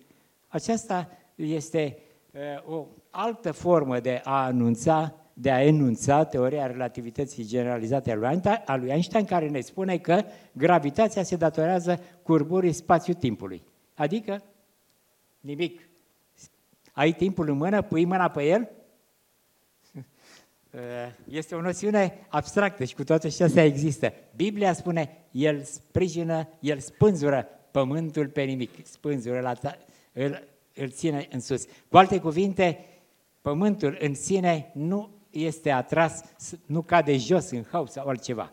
Mulțumim frumos pentru argumentele acestea. Aș dori să mergem puțin mai departe uh, pentru a răspunde întrebărilor venite din partea uh, celor care sunt aici împreună cu noi în sală. Vă readuc aminte faptul că puteți solicita microfonul din partea uh, lui Ionatan. Este acolo, îl vedeți și este gata să vă aducă microfonul. Răzvan ne întreabă așa, dacă minunile sunt posibile conform Bibliei, atunci o probabilitate de 10 la puterea minus 500, de ce nu ar fi posibilă? Dacă minunile sunt posibile conform Bibliei, atunci o probabilitate de 10 la puterea minus 500, de ce nu ar fi posibilă?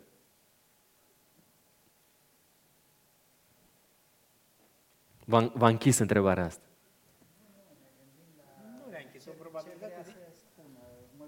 Cu alte cuvinte, din câte înțeleg eu aici, dacă minunile pe care, despre care citim în Biblie sunt uh, uh reale, de ce nu ar fi probabil, și probabilitatea asta uh, pe care a amintit-o Probabilitatea de 10 Răzvan. la minus 500 însemnează 1 pe 10 la, 5, la puterea 500. Aceasta este. Deci vine 1 pe 10 la puterea 500. O astfel de probabilitate... Repetați un pic numărul de atom din univers. Numărul de atom din univers, din înțeleg. universul cunoscut ar fi de 10 la puterea 78. Da, de atomi în tot universul acesta.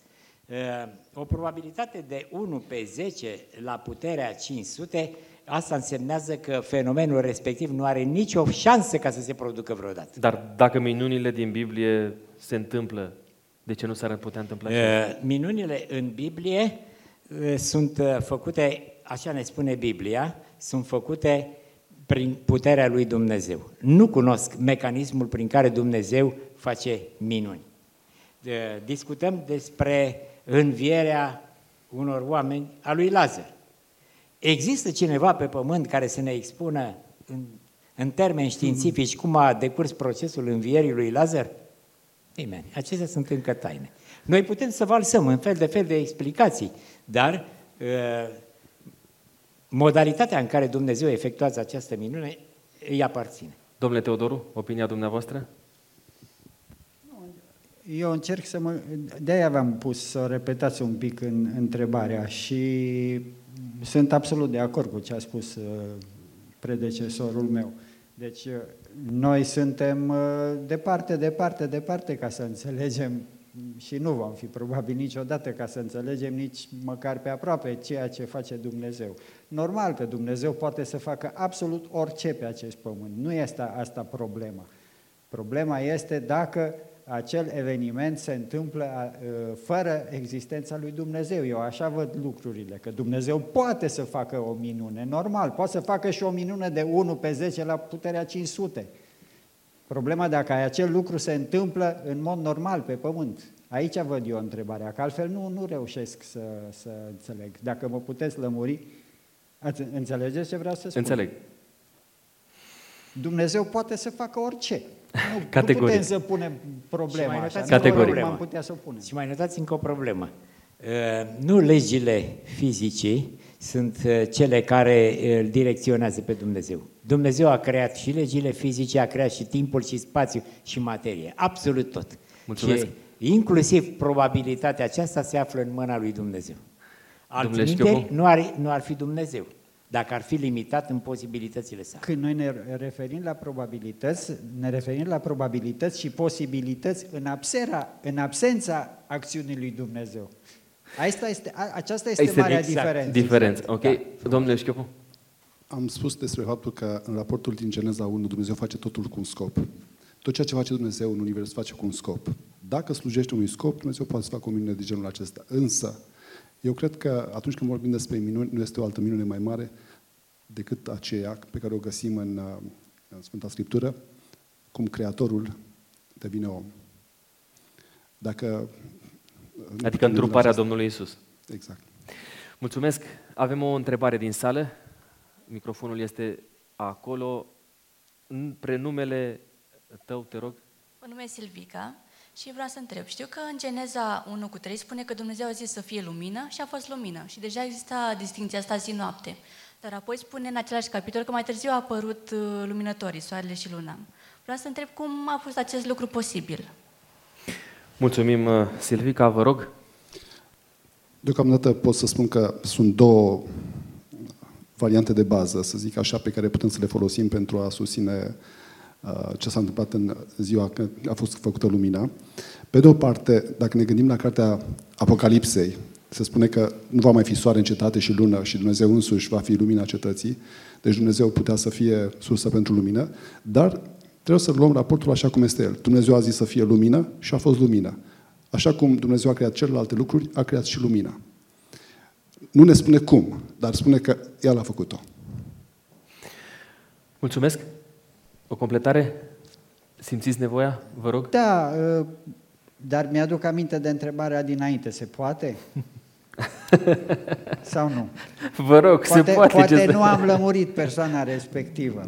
Revenea cu o întrebare dacă nu le urmeam. Vă rog, numai, dacă simțiți foarte nevoia. scurt, vă rog. din domeniul meu. Vă da? rog, vă rog. Și am, m-am gândit imediat la, iarăși, la proteine, da? Când tu ai uh, în fața ta o proteină precum este hemoglobina, care are un număr de 145 de aminoacizi așezați într-o ordine strictă, strictă, strictă. Orice greșeală înseamnă aproape moarte, da? Poate să însemne. Și ei sunt așezați într-o ordine aproape strictă. Un cercetător a lucrat o viață întreagă ca să descopere cum sunt așezați, cum sunt așezați aminoacizii în proteine. Și ai 145 și probabilitatea ca ei să se așeze în felul acesta aleatoriu este de 1 pe 10 la puterea 190. Mai repetați odată numărul de atomi din univers, vă rog. Mai repetați odată ca să audă. De, apropo și atunci de... îți pui întrebarea, e posibil așa ceva să se da. întâmple pe Pământ? Domnul doctor, gândiți-vă la următorul lucru. Molecula de hemoglobină e formată din patru nuclee pirolici. Iar la centru, e, cele patru nuclee pirolice sunt legați printr-un atom de fier. Dacă în locul atomului de fier este un atom de magneziu, nu mai avem uh, hemoglobină, ci avem clorofilă. Clorofila are, are o, o simplă schimbare. Gândiți-vă acum și faceți următorul calcul. Câți litri de sânge sunt în corpul unui om? Durata de, de viață a unei hematii este la aproximativ 120 de zile. Calculați dumneavoastră de câte ori se pretrece în viața unui om de 70 de 80 de ani procesul fabricării hematiilor și cum se face că de fiecare dată în cadrul hemoglobinei vine în centru doar atomul de fier și nu vine un atom de magneziu pentru că atunci s-ar naște primul om cu sânge verde și ar muri. Ar fi și, o chestie foarte, și v-am dat, este da, o chestie corect, foarte interesantă. Foarte corect. Și v-am da. dat exemplu hemoglobinei. Dacă da. ne gândim la un exemplu, de exemplu, de colagen, o altă proteină care există, nu mai are 140 5 de aminoacizi așezați unul după altul, ci are 1055 de aminoacizi așezați unul după altul. Cel care a pus această întrebare, îl rog să se gândească un pic, să stea el în fața unei, unui automat de aceea, cum le zice, care tragi cu maneta? Cum le zice? În fine, știți la ce mă refer, cu rotative de acelea. Și să fie un uh, mecanism de acelea cu rotative care să aibă 1055 de rotative. Tu să tragi de el și să îți vină pe fiecare din ele as, as, as, as, as. Uh, toate calculele statistice arată că numărul este practic imposibil să se întâmple aleatoriu pentru că am discutat de probabilități și mi-am adus aminte acum că a fost întrebare. Mulțumesc frumos. Uh, Iulia ne întreabă așa. Care sunt provocările etice și so- uh, societale legate de dezbaterile pe acest subiect și cum pot fizicienii sau oamenii de știință ce cred în creaționism să contribuie la un dialog uh, constructiv? Sunt uh, cinci întrebări de bază, pe care, cinci întrebări existențiale pe care fiecare ființă umană trebuie să și le ridice. De unde venim? Unde ne ducem? De ce suntem aici? Cine suntem? Și cum să trăim? În momentul în care abordăm varianta creaționistă, atunci găsim răspunsul în mariana aceasta destul de caldă a iubirii. Un Dumnezeu care creează pentru că iubește, uh, un Dumnezeu care uh, creează în mod ordonat și un Dumnezeu care este interesat de ceea ce creează.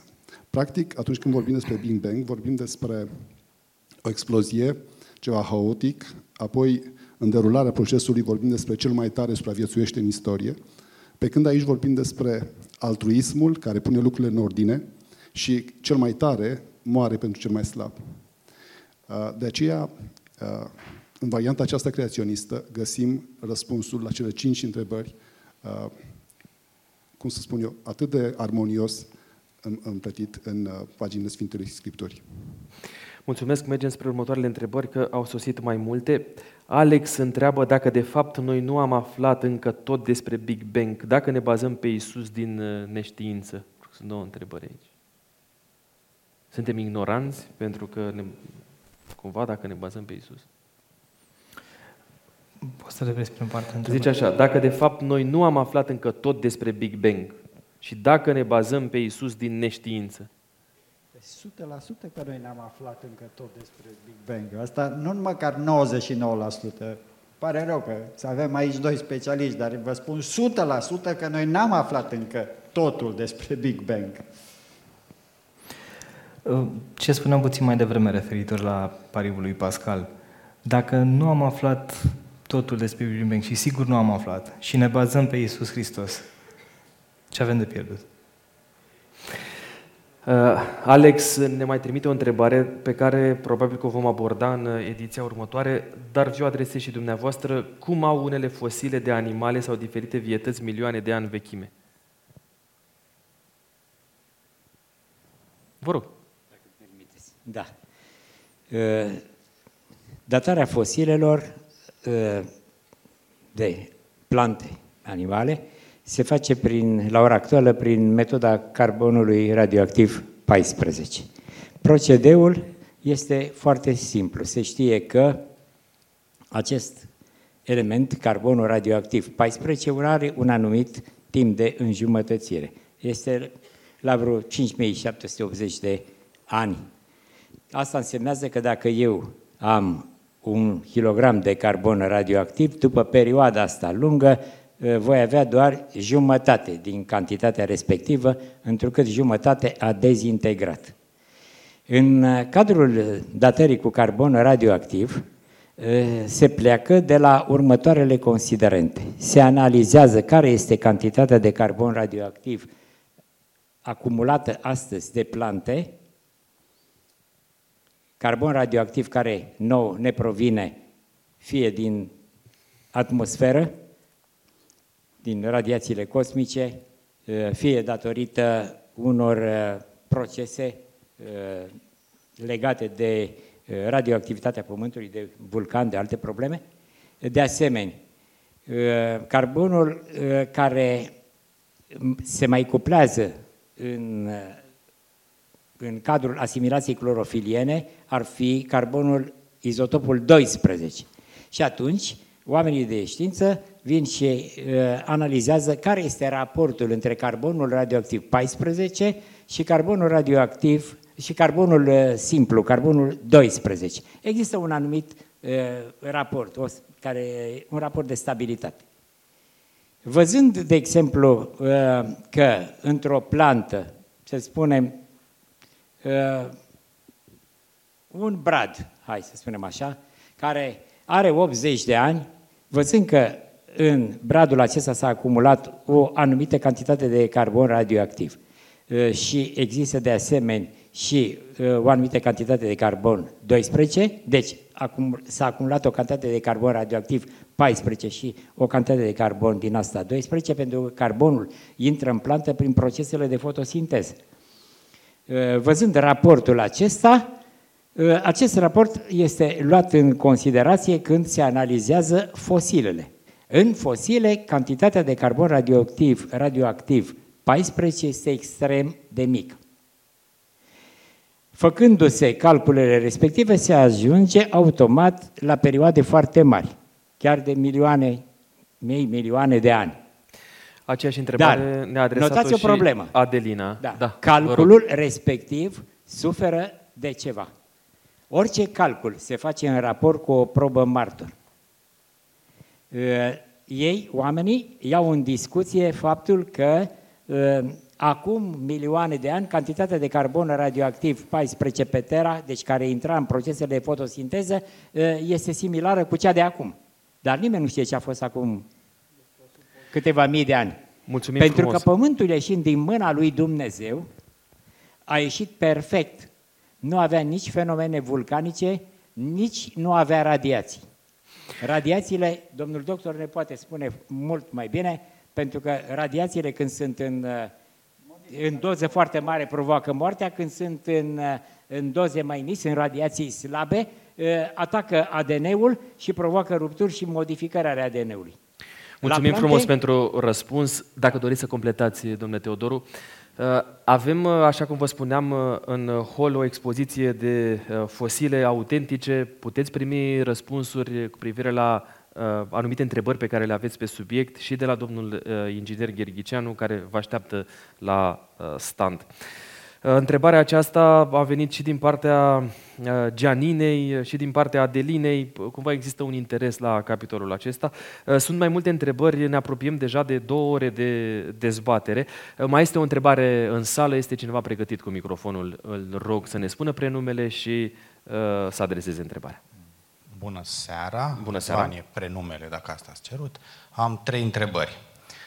Prima întrebare pentru domnul doctor vă sunt cunoscute noțiunile de talasemie sau de hemoglobină S, siclemie?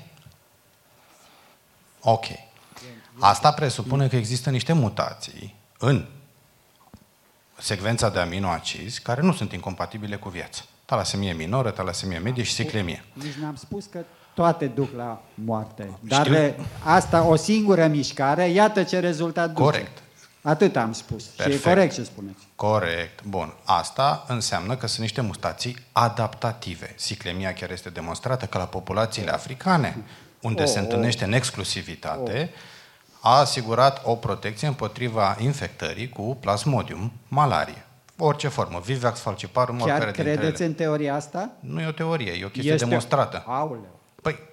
Păi, forma hemoglobinei, Vă rog, din hai- nefericire, haideți să ascultăm întrebarea și apoi răspundem Împiedică pătrunderea acelui parazit.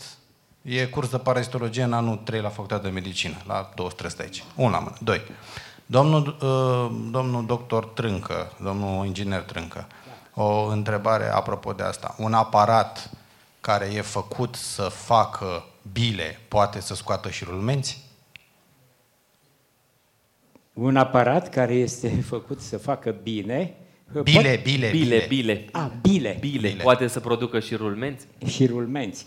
Nu, cu siguranță, acela face bilele Deci, în respective. centru un- Rulmentul necesită niște procese un pic mai complexe. Corect. În Da. centrul unui, unei molecule de hemoglobină nu poate fi la om decât urmărind sinteza ADN-ului, decât un atom de fier.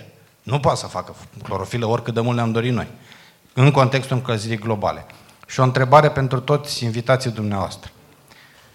Dacă l-am folosit pe Dumnezeu pe post de leucoplas, cum ați făcut în seara asta, punându-l în diferite locuri acolo unde noi nu cunoaștem, materie întunecată, minuni și așa mai departe, în momentul în care peste un an, 2, 5, 10, 100, vom avea explicații pentru aceste fenomene, ce se va întâmpla cu Dumnezeu pe care l-am pus acolo? Va dispărea? Mulțumesc frumos! Mulțumim pentru întrebare. Domnule Teodoru, dacă doriți să răspundeți punctual la problema ridicată. Îmi- Îmi vine într-un fel greu să înțeleg, știu teoria aceasta pe care dumneavoastră o susțineți, dar este o teorie, înțelegeți? Nu este o demonstrație. Dacă cineva vine să spună că o mutație genetică, virgulă, care a dus la o boală, poate să fie un progres, este o explicație destul de grea. Este explicația, cunosc foarte bine explicația aceasta, da? Dar este foarte greu de acceptat ceea ce spuneți dumneavoastră, de, deși este foarte mult folosită, da? Este singura explicație pe care o dau ei totdeauna. Asta, iată cum o mutație poate să ducă la ceva bine. Din punctul meu de vedere, nu este cu nimica uh, mai bine să spui că persoana aceea, pentru că are o mutație, iată că rezistă la Plasmodium falciparium. Nu, nu văd de ce dumneavoastră vă referiți, vă referiți așa. Adică asta ar însemna ca noi toți ceilalți să facem talasemie, 7 miliarde de oameni, pentru ca 10.000 de oameni să poată să reziste la Plasmodium falciparum. Este o teorie, eu înțeleg, sunt- eu vă înțeleg foarte bine ceea ce spuneți dumneavoastră și este corect, este a- în manualele de evoluționist care explică cum o mutație poate să fie pozitivă. Este singura care... A, Vă, am să vă invit să aveți un uh, dialog personal, uh, pentru că Da, acum bun. lucrurile nici Ok, nu ne am permite uh, momentul acesta. Uh, mai aveți ceva de completat ca răspuns pentru noi toți la subiectul acesta? Este un subiect foarte, foarte amplu. Cunoaște bine, nu pot să spun nimic, cunoaște foarte bine problema X, dar uh, se intră într-un nonsens din punctul meu de vedere. Da? Numai dacă ne, uh, ne gândim la modificările. Deci, uh, evoluția, că am intrat aici, în problema evoluției, nu se face cu o mutație sau cu două mutații. Evoluția înseamnă milioane de mutații, exact cum am spus cu ăla, care trebuie să se potrivească exact, exact, exact, ca să poată să ducă la acea evoluție, la a, acea îmbunătățire a, a stării omului respectiv. Dar uh, mutația respectivă nu duce la această mutație pozitivă, pentru că altfel, după câteva mii de ani, ar fi trebuit să avem toți de pe planeta aceasta mutația respectivă, să nu mai facem uh, boala respectivă, dar să avem talasemie. Mulțumesc pentru răspuns. Vă rog, uh, domnule Trâncă, dacă aveți ceva de spus sau dacă mai aveți ceva de completat la problema aceasta, dacă uh, o f- un uh, aparat care Da. produce bile Vreau poate să spun să că producă ano- analogia, și analogia cu aparatul de produs Da? bile nu prea, nu prea coincide, pentru că aici avem de-a face cu alt aspect al lucrurilor. Când avem un asemenea aparat care produce bile, este un aparat mecanic care funcționează pe niște principii. Dar ia închipuiți-vă că avem de-a face cu o instalație de distilare fracționată, care uh, trebuie să ne producă nouă uh, cherozină. În momentul când uh, în, uh, se introduce petrolul brut în instalația asta, uh, trebuie reglate anumite temperaturi ca să apară cherozina. Dar dacă se dau peste cap niște reglaje, apar niște impulsuri greșite, se realizează alte temperaturi și în loc de cherozină este alt amestec. Dintr-o dată. Așa stau lucrurile la nivelul, la nivelul hemoglobinei, așa cum spunea domnul doctor. Mulțumesc la nivelul... pentru răspuns. Vă să completați? Vă rog. Da. La nivelul Scurt hemoglobinei este posibil, la un moment dat, ca să apară în mecanismul de transmitere a factorilor genetici, când mă refer la ARN-ul respectiv, este, e posibil ca să apară o anumită modificare în codonul respectiv și atunci automat se dă peste cap întregul proces de sinteză proteică. Dându-se peste cap procesul de sinteză proteică, apare automat o perturbație și la nivelul hemoglobinei. Întâlnim astfel de situații în diferitele sindrome. Sindromul Down asta uh, care uh, au cauze genetice. Noi o să avem multe, multe uh, o cauze. discuție, o da. seară din, în, în ansamblul acesta despre creaționism dedicată acestui uh, subiect uh, cu uh, doi medici, un teolog care vor fi aici și vom aborda și subiectul acesta. Am să vă rog pe fiecare dintre da. dumneavoastră să răspundeți scurt și la ultima problemă ridicată mai devreme și anume folosirea lui Dumnezeu pe post de leucoplast. Cumva pansăm acolo unde ne convine să-L folosim pe Dumnezeu, dar răspundem strict la întrebarea aceasta fără a divaga de la subiect. Aceasta va fi uh, ultima noastră intervenție înainte de despărțire. Vă rog, început dumneavoastră. Biblia spune foarte clar, lucrurile uh, ascunse sunt ale lui Dumnezeu, lucrurile descoperite sunt ale voastre și ale copiilor voștri. Uh, încercăm să explicăm, încercăm să înțelegem, dar trebuie să recunoaștem ceea ce spune și Biblia, prin credință înțelegem că toate acestea au fost făcute de Dumnezeu. Dar de asemenea trebuie să înțelegem că în timpurile acestea sau în timpurile din urmă, așa cum spune uh, Apostolul Petru, vor fi contestate în mod special trei adevăruri. Speranța întoarcerii Domnului Isus, creațiunea și, de asemenea, potopul. Mulțumesc, domnule Teodoru. Acum 2000 de ani nu se cunoșteau anumite lucruri, acum se cunosc anumite lucruri. L-am, să, să spunem așa, nu mai punem pe seama lui Dumnezeu acel lucru, ci punem pe seama științei. Da, sunt de acord cu treaba asta. S-ar putea, cum zice interlocutorul nostru, să se întâmple peste 100 de ani ca să pățim exact același lucru. O serie de lucruri pe care noi acum le considerăm că sunt minuni, să nu fie minuni atunci, ci să fie un lucru normal. Eu nu văd nimica din treaba asta, pentru că și peste 100 de ani vor fi alte lucruri necunoscute pe care nu le vom putea explica. Asta nu înseamnă că noi îl folosim pe Dumnezeu ca pansament. Mulțumesc, domnule uh, Trâncă, apropo la de discuția, subiectul acesta. Apropo de discuția creată, uh, aș vrea să spun următorul lucru. Cea mai simplă proteină care poate să intre fiind funcțională în cadrul unui sistem viu conține 400 de aminoacizi. Dar se știe că toți aminoacizii care intră în toate sistemele vii sunt doar cei care rotesc planul luminii polarizate spre stânga.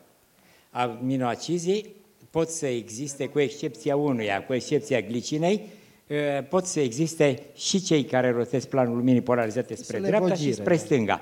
Atunci se ridică următoarea întrebare. Dacă în sistemele vii intră numai aminoacizi care rotesc planul luminii polarizate spre stânga, care este probabilitatea ca dintr-o grămadă de aminoacizi să se selecteze doar cei care e, rotesc planul luminii polarizate spre stânga? Probabilitatea aceasta este de e, 1 pe 10 la puterea 127. Asta însemnează următorul lucru, că e, dacă viteza cu care s-ar s-ar cupla aminoacizii și procesul ăsta uh, ar fi foarte accelerat pentru ca uh, să dea uh, posibilitatea repetării unor mai multe cazuri, în momentul acela am avea de-a face cu o agitație la nivel atomic sau o agitație moleculară care ar depăși cu mult limite normale, intrând în domeniul unor temperaturi ridicate și a unei explozii atomice. Mulțumesc frumos! Da. Cum uh, vedeți problema aceasta cu Dumnezeu pe post de leucoplast? Uh, cred că este o întrebare foarte pertinentă și cred că se întâmplă chestia asta în foarte, foarte multe discuții. Uh, cred că Dumnezeu este pe post de locoplastă acolo unde noi nu înțelegem, îl punem imediat, pentru că El ia orice formă și foarte bine se încadrează în uh, imaginea de ansamblu ca o piesă de Lego. Ceea ce vreau să spun este că uh, e o greșeală că facem, că facem lucrul acesta. Trebuie să nu ne fie frică să spunem nu știm.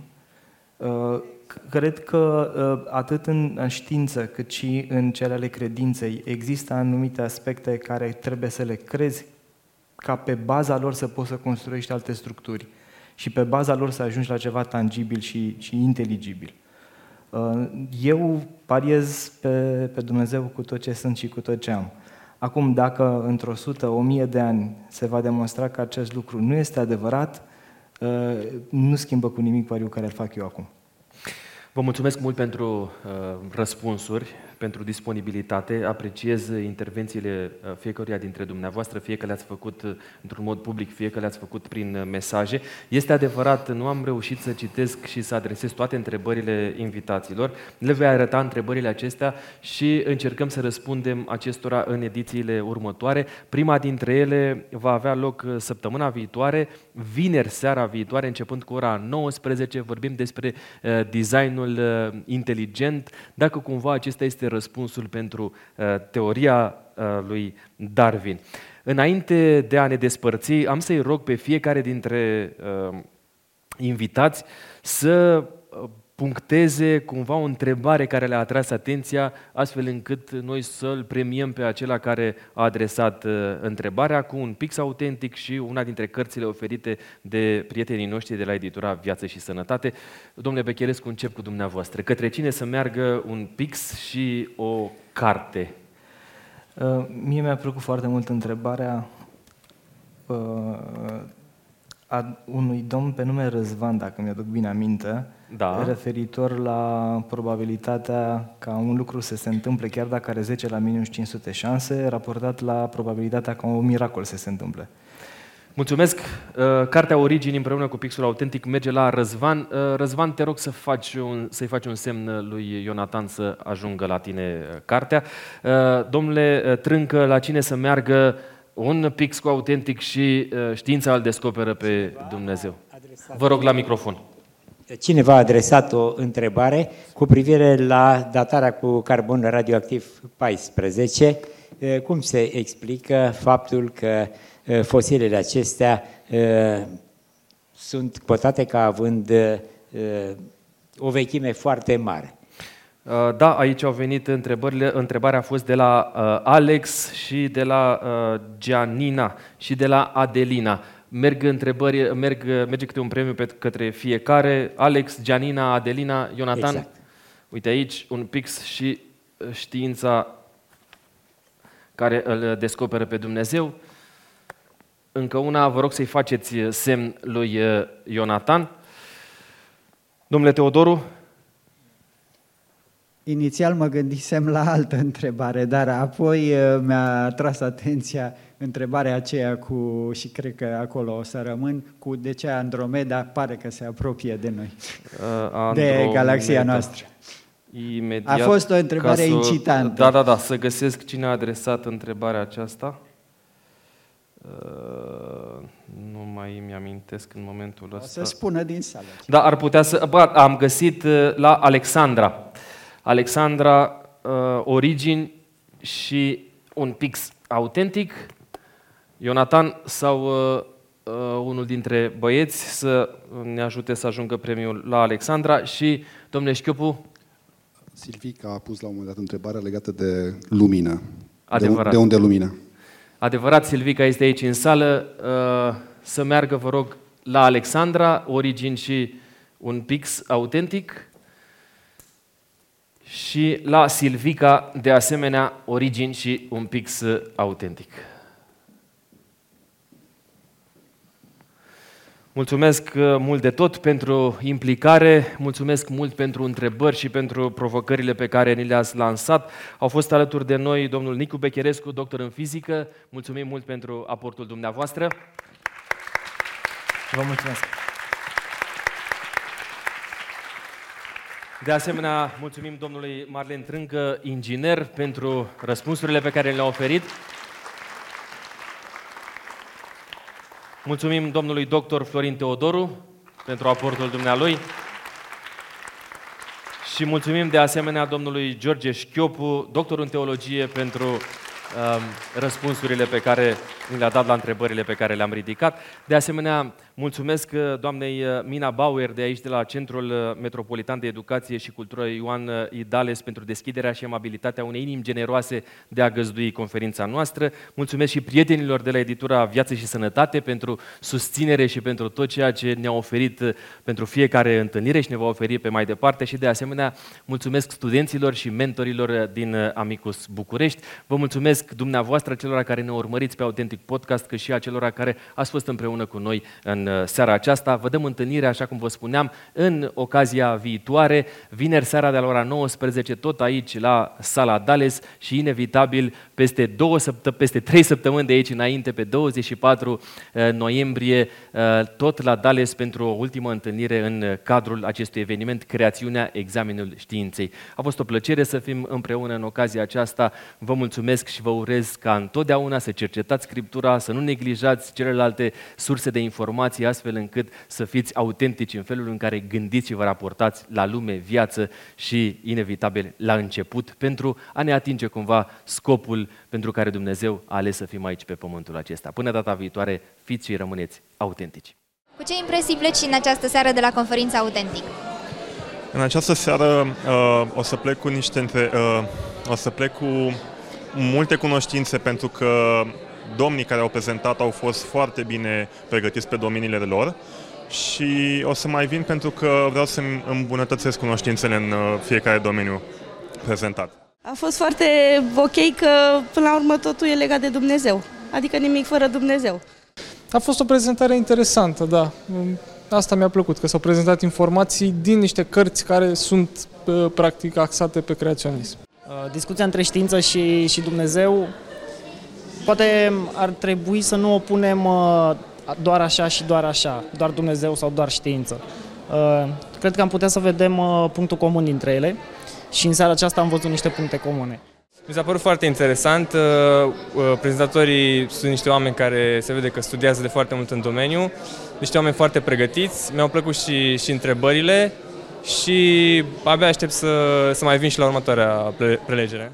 Dar mi s-a părut foarte interesant combinațiile dintre, combinația dintre uh, partea aceasta exactă, știința exactă, și religia care cumva e o necunoscută, e o nebuloasă.